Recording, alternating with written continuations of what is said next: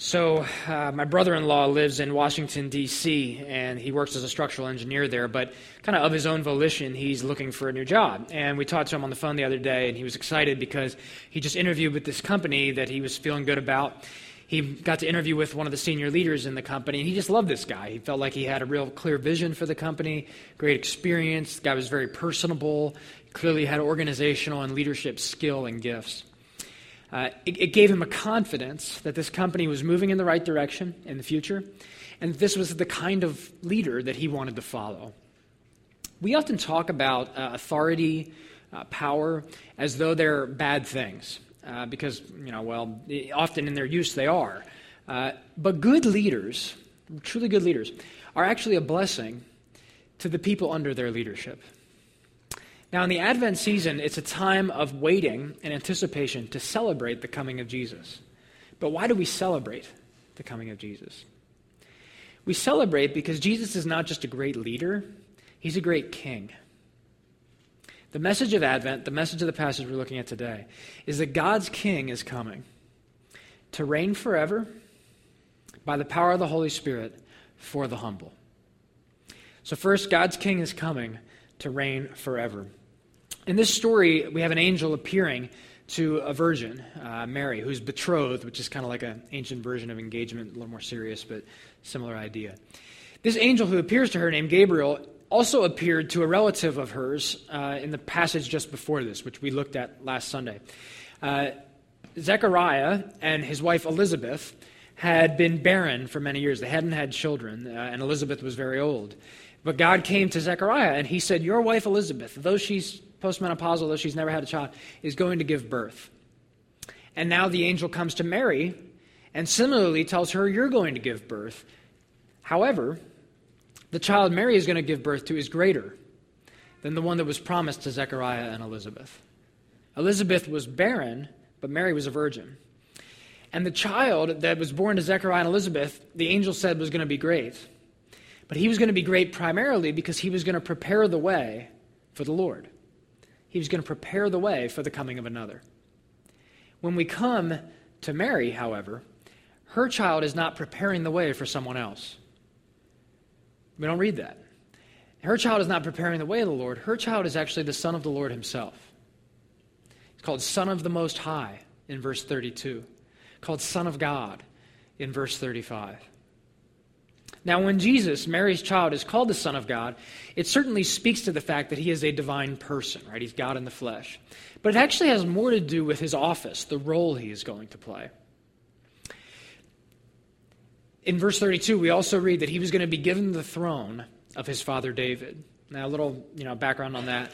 Uh, Jesus is born of a virgin, right? So he doesn't have an earthly kind of biological father, but his legal father, Joseph, is a descendant of this King David, which means that Jesus is also viewed in a very real legal way as the descendant of David. And this man, David, was the greatest king in Israel's history before the coming of Jesus. When David was king, God came to David and made a promise to him that I want to read you some of from 2 Samuel chapter 7. So this is God speaking to David. When your days are fulfilled, and you lie down with your fathers, I will raise up your offspring after you, who shall come from your body, and I will establish his kingdom. I will be to him a father, and he shall be to me a son. That's the important part. I will be to him a father, and he shall be to me a son. And your house and your kingdom shall be made sure forever before me. Your throne shall be established forever. So, this was the prophecy, this was the promise from God to David, hundreds of years before the coming of Christ. And now here we are. And what's the angel telling Mary? You're going to have a child, and he will be called Son of God. Same thing God had said the descendant of David would be. The angel is saying, This is the descendant. Only he's the Son of God in a far greater way than any king before him ever had been, because he's the one king who was born without an earthly father, the direct Son of God, born of none but God himself. And he would reign over the throne of David. And verse 33 kind of gives us the climax of this. He will reign over the house of Jacob forever, and of his kingdom there will be no end. So, what child is this who Mary is giving birth to? It's God's king.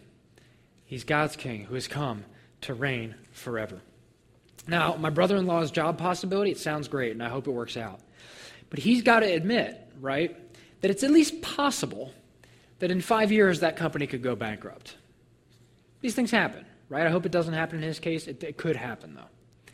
But Jesus, he's the one leader that you can follow, the one king you can trust, whose kingdom that's never going to happen to. He's never going to go belly up. You're never going to trust him and get to a point later where you say, Man, I knew I shouldn't have done that.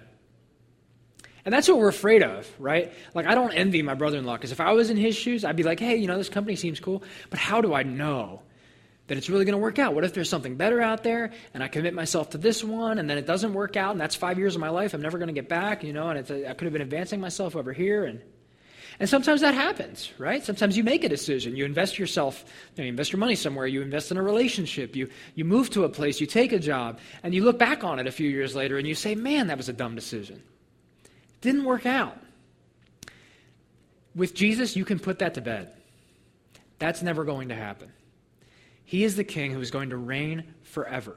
You will never regret, in the long run, entrusting yourself to him, following him, and giving your allegiance to him as your ultimate king, as the one you're kind of hitching your wagon to. He will never be defeated. You, you live in a world where there's a lot of people around you who are going to tell you that it's silly to hitch your wagon to Jesus, right? To trust Him and to let Him reign over your life. It's silly. I was at this meeting um, a couple weeks ago with some other pastors in Philadelphia, and I heard this stat. Apparently, in the 70s in Philadelphia, 40% of Philadelphia's residents were worshiping in Christian churches on Sundays. Now, that's still lower than other points of history, but uh, you know, 40%, that's a, that's a good chunk. Today, it's about 10%, are, are the latest estimates which means 90% of the people who live around you in this city have reasons they think what you're doing is silly by giving your life to Jesus, by trusting Him. Maybe they wouldn't say that to you, but they, they clearly believe there's other things that they should be giving their life to, right? That, that's, that's what they're doing. And if you're not careful, you can start to drift in that direction when all the influences around you are saying that, or at least living that way. That doesn't happen overnight. It starts with, well, maybe, Jesus, maybe Jesus' teaching on sexuality is a bit outdated, you know? It does sound kind of weird. Well, maybe what Jesus said about the love of money, you know, it's not that big of a deal. How dangerous is it to really just enjoy what you have? You know, uh, maybe Jesus' teaching on the way to heaven is, is a bit exclusive, you know, a bit intolerant. And you just let that stuff sit and fester and grow, and your allegiance to Jesus starts to drift, starts to shift to something else. Because you don't want to end up on the wrong side of history, right? But if you trust Jesus, ultimately, you will not be on the wrong side of history. History is heading towards the reign of Jesus forever. Of his kingdom, there will be no end. He is going to be on the right side of history, and those who belong to him, who've entrusted themselves to him, will not be on the wrong side of history. They will be with the one who reigns forever. Remember, uh, Luke is writing this, the, the author of this book that we're reading, is writing this to people who lived under the Roman Empire. Now, if there was ever a kingdom that looked like it was going to reign forever, it was the Roman Empire. They had conquered most of the known world, right? And they, they even talked about themselves as the eternal kingdom. It's one of the ways they describe themselves. And so when Christians are there and they're calling Jesus Lord and they're giving their allegiance to Him, the people in power around them think they're crazy. And they're not like 10% of the population at this point. I don't know what the actual stats are, but they're a fringe group when Luke is writing this book. And they look crazy to the people around them. Some of them are even being killed just for being Christians. And yet, what, what he's saying here is even though that looks daunting, Rome's not going to be the one that reigns forever. Jesus is going to be the one that reigns forever. And now, you know, 2,000 years later, you can go to Rome and you can go to a museum and look at the remains and the ruins of the Roman Empire. And then go around the corner and worship King Jesus with Christians in Rome. Roman Empire, destroyed. No more. Jesus, still reigning. Still reigning over all parts of the earth. But 90% is a big number, and it seems daunting. And number could get higher in the years to come. I don't know. I don't know what God's going to do in Philadelphia. We're here, and we're going to break our backs to pray and serve in such a way that the number starts to go in the other direction in Philadelphia, and it certainly can. Um, I, I, was reading this Manhattan, uh, you know, big bad kind of secular city. In 1989, Manhattan had 1% of its residents uh, attending gospel preaching churches on a Sunday. Today, that number's 5%. Think about how many people are in Manhattan. That's a significant shift. And throughout the world, you know, Asia, Africa, South America especially, churches are just blowing up. You know, they're growing and continuing to see people converted. But there's there's other places in the West where the church is in decline. So we don't we don't know what God's going to do. But my point is, whichever way the needle goes, no matter how much of a minority you start to feel like, even if it starts to feel crazier in Philadelphia, to follow Jesus, He is the one who is going to reign forever. Now the catch is, uh, sometimes that those 90% or whatnot um, hold government office, right? Sometimes they uh, write your paycheck, they do your performance review, determine what your salary is, have all the cool stuff. They have power, right? And many of the people in power closest to you in Philadelphia probably think you following Jesus is silly.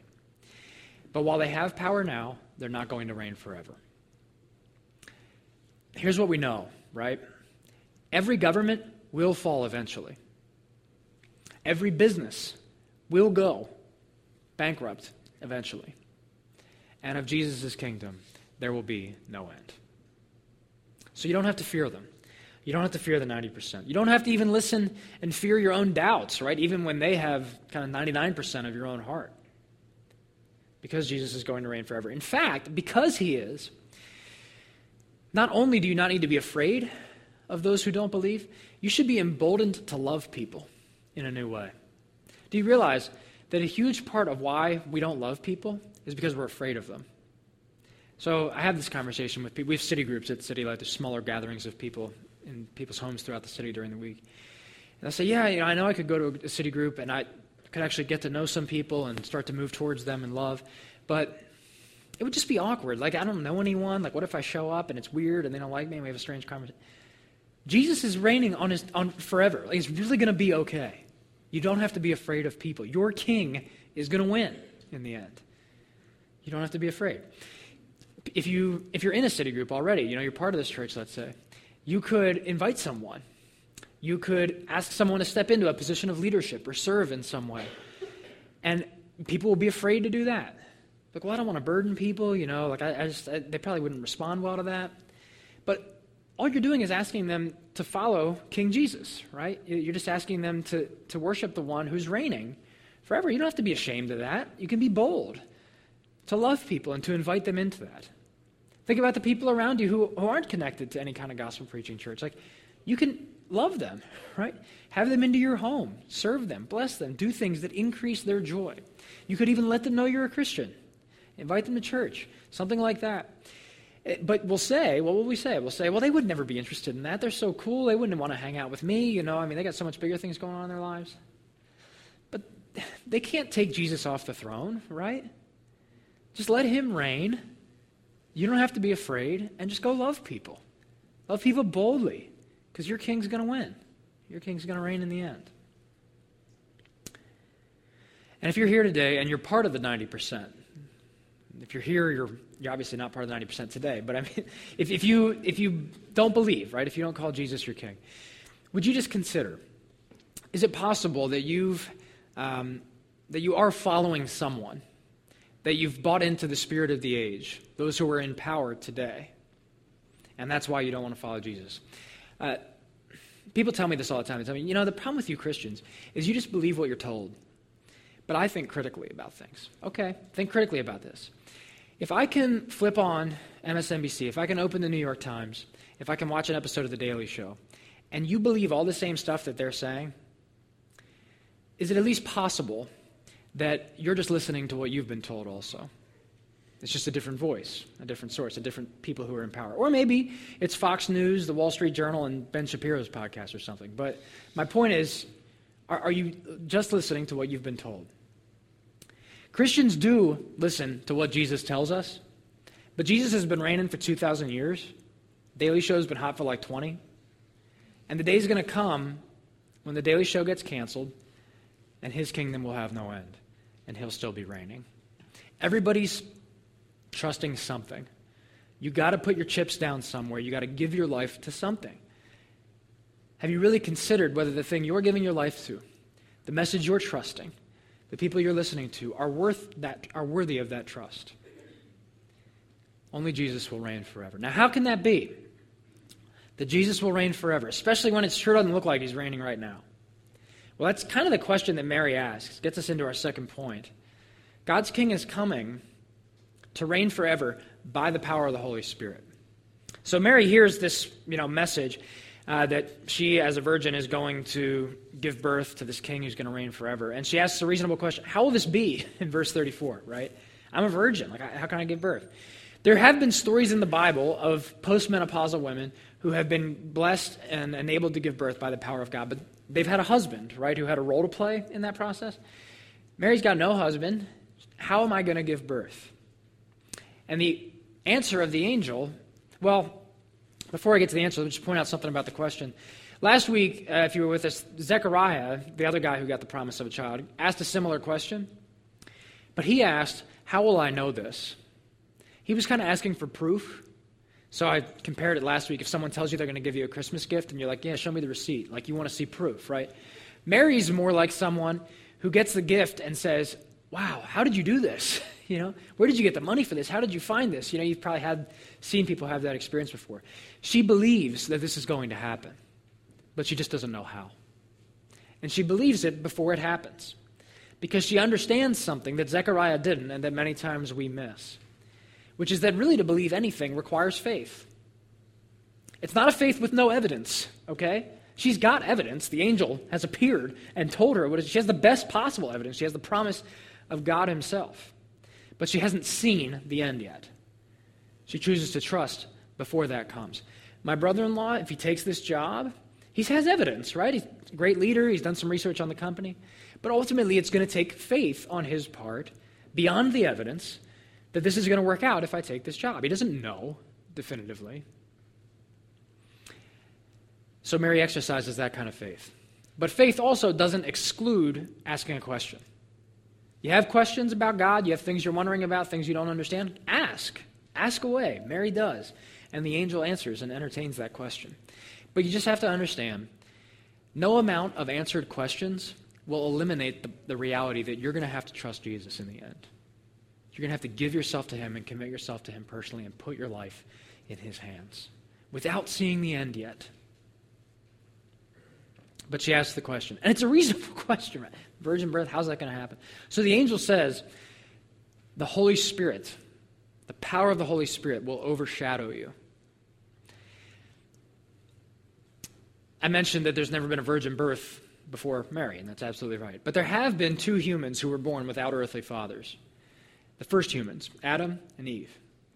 And when Adam is formed, God forms him from the dust of the ground, Genesis 2 says, and breathes into his nostrils the breath of life. The word for breath in Hebrew is the same word as the word for spirit. The Spirit of God is the one who breathes life into the first human being. So, what the angel is saying is if the Holy Spirit could do it then, he can do it now. If he could form life from the dust of the ground, he can form life in your womb. In fact, the Holy Spirit doesn't even show up for the first time in Genesis 2. In the second verse of the Bible, Genesis 1 2, we read that the Spirit of God was hovering over the waters, and then everything is created by that power. So, what the angel is saying now is the same power that made everything in existence has the power to create life in your womb. Whatever you believe, whether you believe in God or not, we should be able to agree that the forces that control our universe, the forces from which this thing exists, are powerful. What this is saying is that those forces are not just random, kind of impersonal forces. They're what Galileo called the observant executrix of divine commands. Executrix, great word. Galileo was translated, so I mean, I guess his English translator said that, but it's a good word. Uh, he's saying the forces of nature are ultimately doing the will of God responding to his beckoning. And so, if God's the one doing it, he can use those for his purposes. And he can use these forces to create life in a virgin's womb. That's what's going to happen. And that's what's going to ensure that this king reigns forever. So today, it doesn't look like Jesus is reigning. How will Jesus reign forever when so much of the world seems to be against him? By the power of the Holy Spirit. How will Jesus reign forever when so much of even professing Christians don't seem to be with him? By the power of the Holy Spirit. How will Jesus reign in your heart over sins that you've struggled with for years? By the power of the Holy Spirit. How will Jesus use you, little you, to encourage and build up others? By the power of the Holy Spirit. How could God use you to introduce someone else to Jesus when you feel like you barely know him? By the power of the Holy Spirit. And how will God use Mary Virgin Mary, to give birth to the King who will reign forever by the power of the Holy Spirit. He is powerful enough to do these things. And so, uh, Mary's response in this regard is again exemplary. In verse 38, she says, Behold, I am the servant of the Lord. Let it be to me according to your word. If God, if your spirit can do it, I'm willing to offer myself for it. God doesn't need you to be able, right, to do anything for his kingdom. He to be willing. And Mary offers herself up and says, I'm willing. I'm willing to accept this role if this is what you have for me. So the first question we got to deal with is Are you okay with your life being in the hands of another? Are you okay with whatever role he assigns you in the kingdom? If you are, then he'll use it. He'll take care of making it effective. By the power of the Spirit, he'll use it. But are you okay with it it being His. We're often not, because the greatest enemy to the reign of Jesus in our lives is not actually the 90%. It's not actually Philadelphia. It's not the Roman Empire. It's you. It's me. It's the kingdom of self rising up in rebellion against the kingdom of Jesus and against his reign. And from big things in your life to small things, this conflict between the kingdom of self and the kingdom of Jesus rears its head. So, I mentioned earlier that I'm a new father, which means I'm going to have to resist the temptation to talk about my son in every sermon. But today I'm not resisting. I'm just going to do it. So, you know, deal with it. Um, when I get home at night from work, I have an agenda for what I want that night to look like. So, my son starts crying. And in my head, what I'm thinking is, I'll go rock him for 10 minutes and then I'll go to sleep. Two hours later, he's still awake. And I had to change a diaper in there, and I had to feed him in there, and I had to burp him in there, change his clothes, whatever. So what do I do? I get mad. Because he didn't get the memo.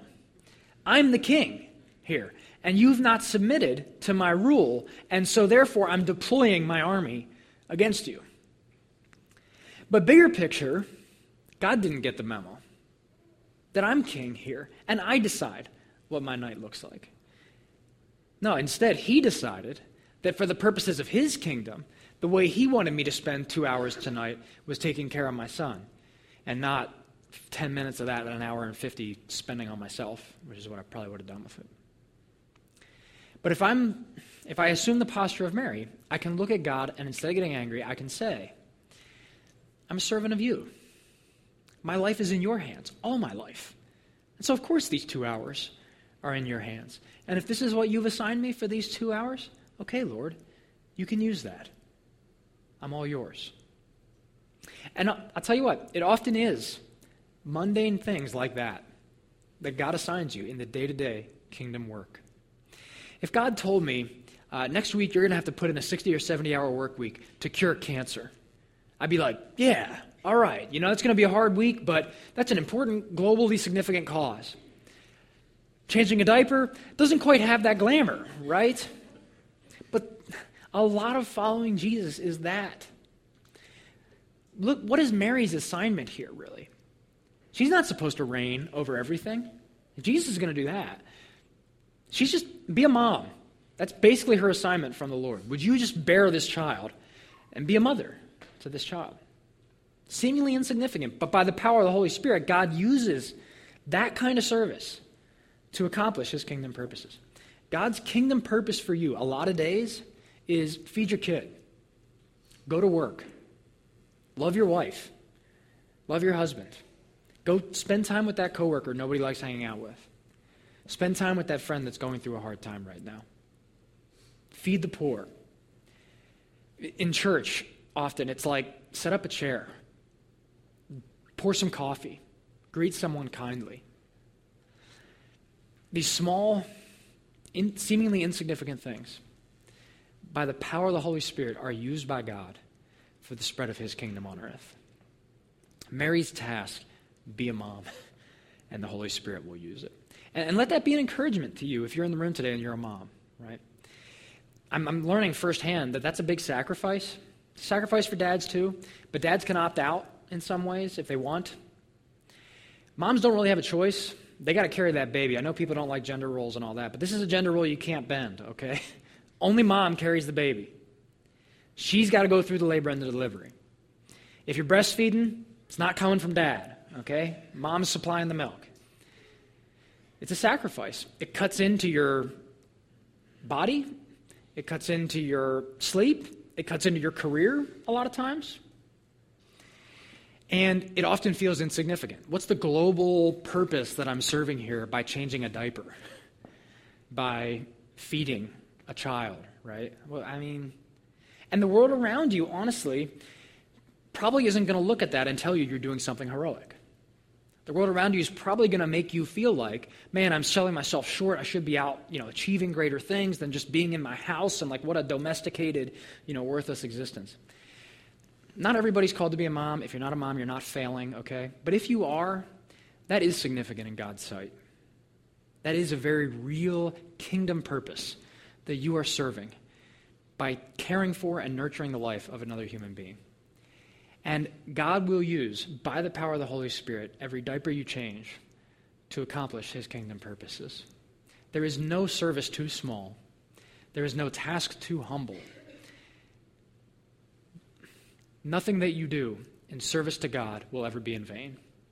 This king is going to reign forever. Your service to him will be used by him by the power of the Holy Spirit. But to receive that from him, to kind of be okay with that, requires humility.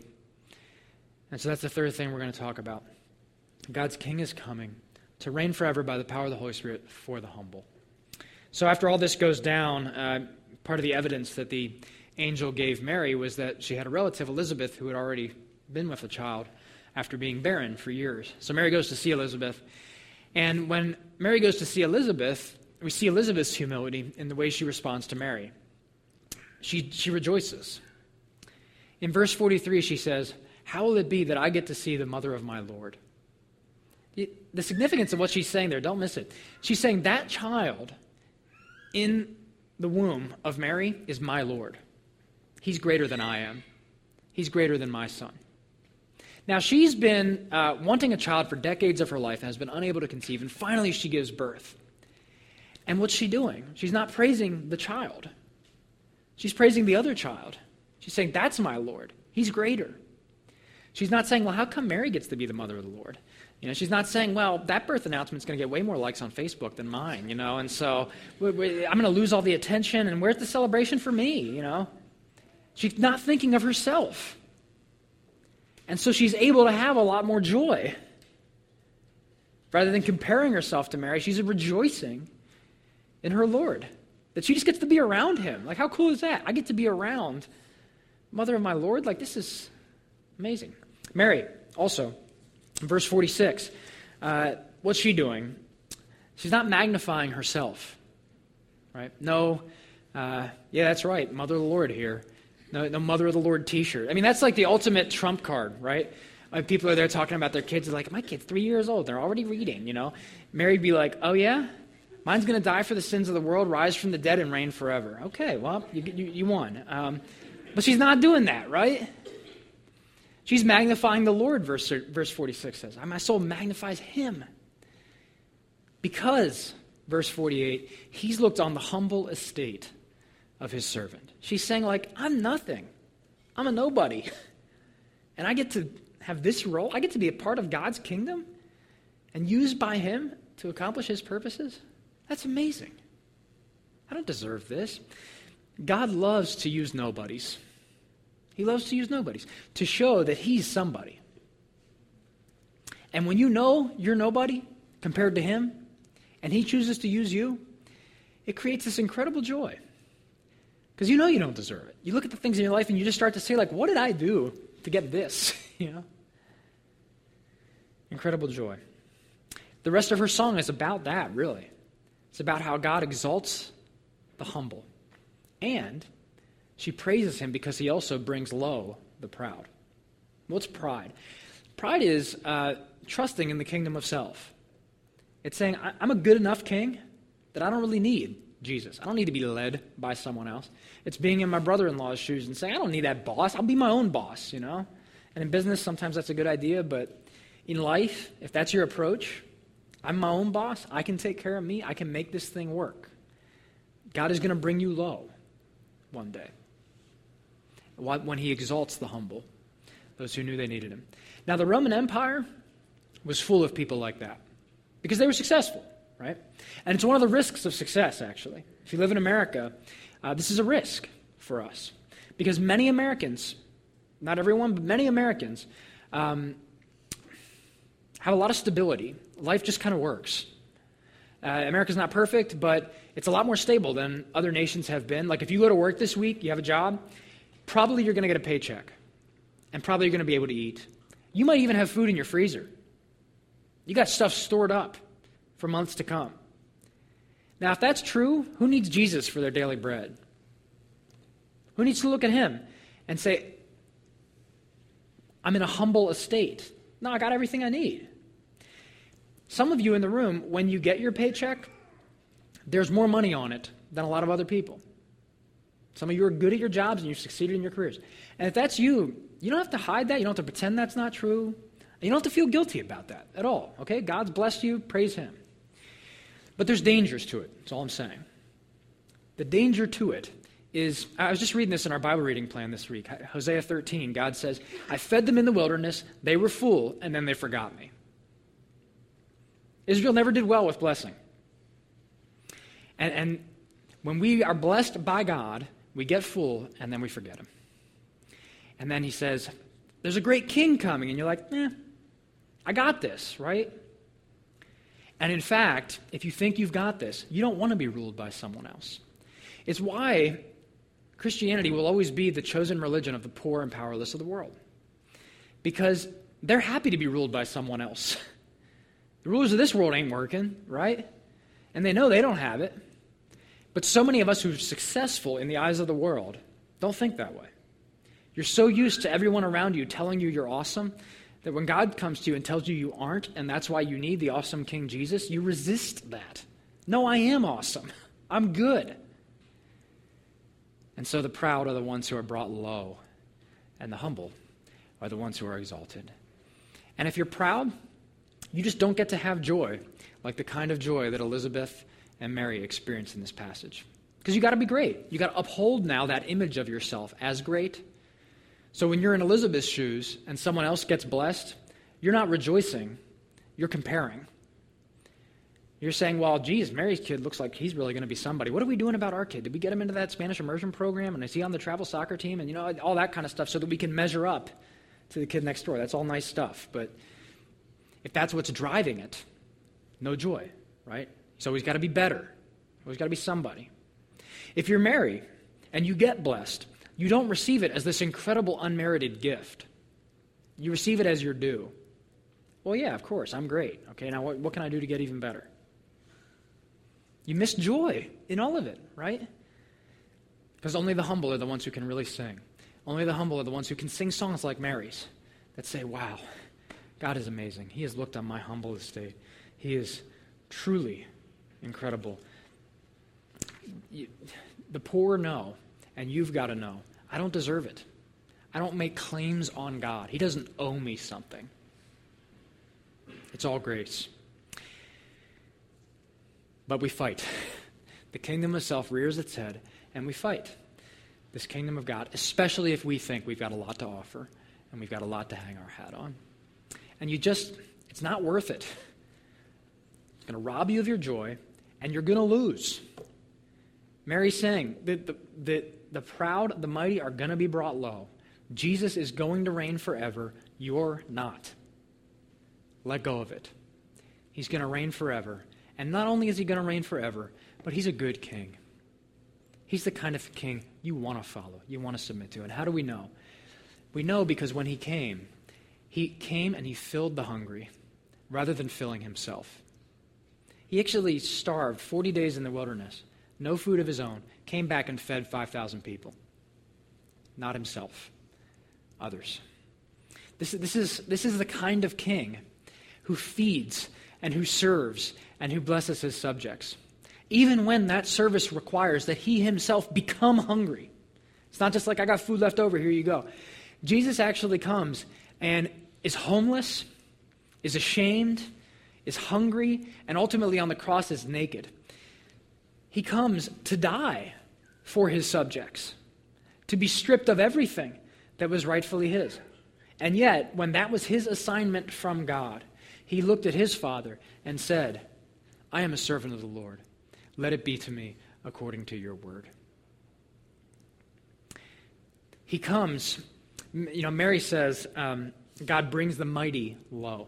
But Jesus is the truly mighty one who brought himself low for us, not as a king to kill his enemies.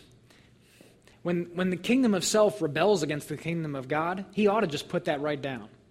But instead of killing his enemies, he dies for his enemies so that we could actually be released from the dominion of self and transferred into the kingdom of Jesus to live under his reign in whom there is redemption, the forgiveness of sins. And that reign is the reign that he inaugurated when he rose from the dead. His kingdom will have no end because he will have no end. His life is indestructible. He has the name above every name. He will reign forever, and one day he will return to reign forever on this earth. If you hold on to yourself, if you're stuck on yourself, you won't have joy. You'll be comparing yourself to others. Every gift you get will never be enough. It's just what you deserve. You'll never be able to sing like Mary does. If you're stuck on yourself, you'll make your own agenda. You'll go to God and you'll demand that He submit to it. And when He doesn't, you'll be angry. If you're stuck on yourself, your kingdom will die with you because your kingdom was never any bigger than you. But if you trust Jesus, the one who is going to reign forever, if you lose yourself, and you come to him in a humble position with nothing to offer him. No, well, but I have really tried my best, you know, I have I have tried to be good. I know I haven't been perfect, but I've really tried to be good. If you drop all that, right, and come to him with nothing, knowing that God really what you ought to do is bring me low. What you really ought to do is put me in the dust. He does just the opposite. He exalts you to a citizenship in a new kingdom ruled by the one king who actually is going to reign forever.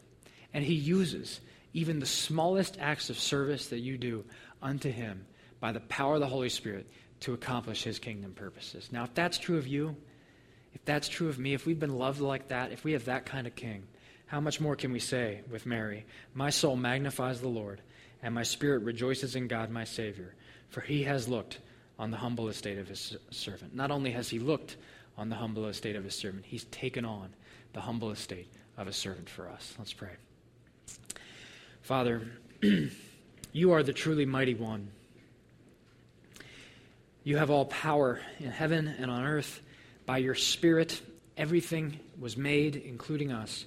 And yet, Lord, we confess that we have allied ourselves to ourselves, that we have taken up arms against you. And so we rejoice today that you are a king unlike any other, a king who would die for his enemies rather than destroy them, who would make them his own and release us from the tyrannical kingdom of self that robs us of joy, that drives us to anger, that will die with us. God, we pray today that you would continue that good work of just defeating every little bit of self that still remains in us that the reign of Jesus would be established in our hearts and that we would experience the freedom and joy that comes from following such a good king. The king who would serve, the king who would fill the hungry, the king who was exalted from his humble position, and who will one day exalt us to reign with him forever. We look forward to that day, and we ask this in his name. Amen.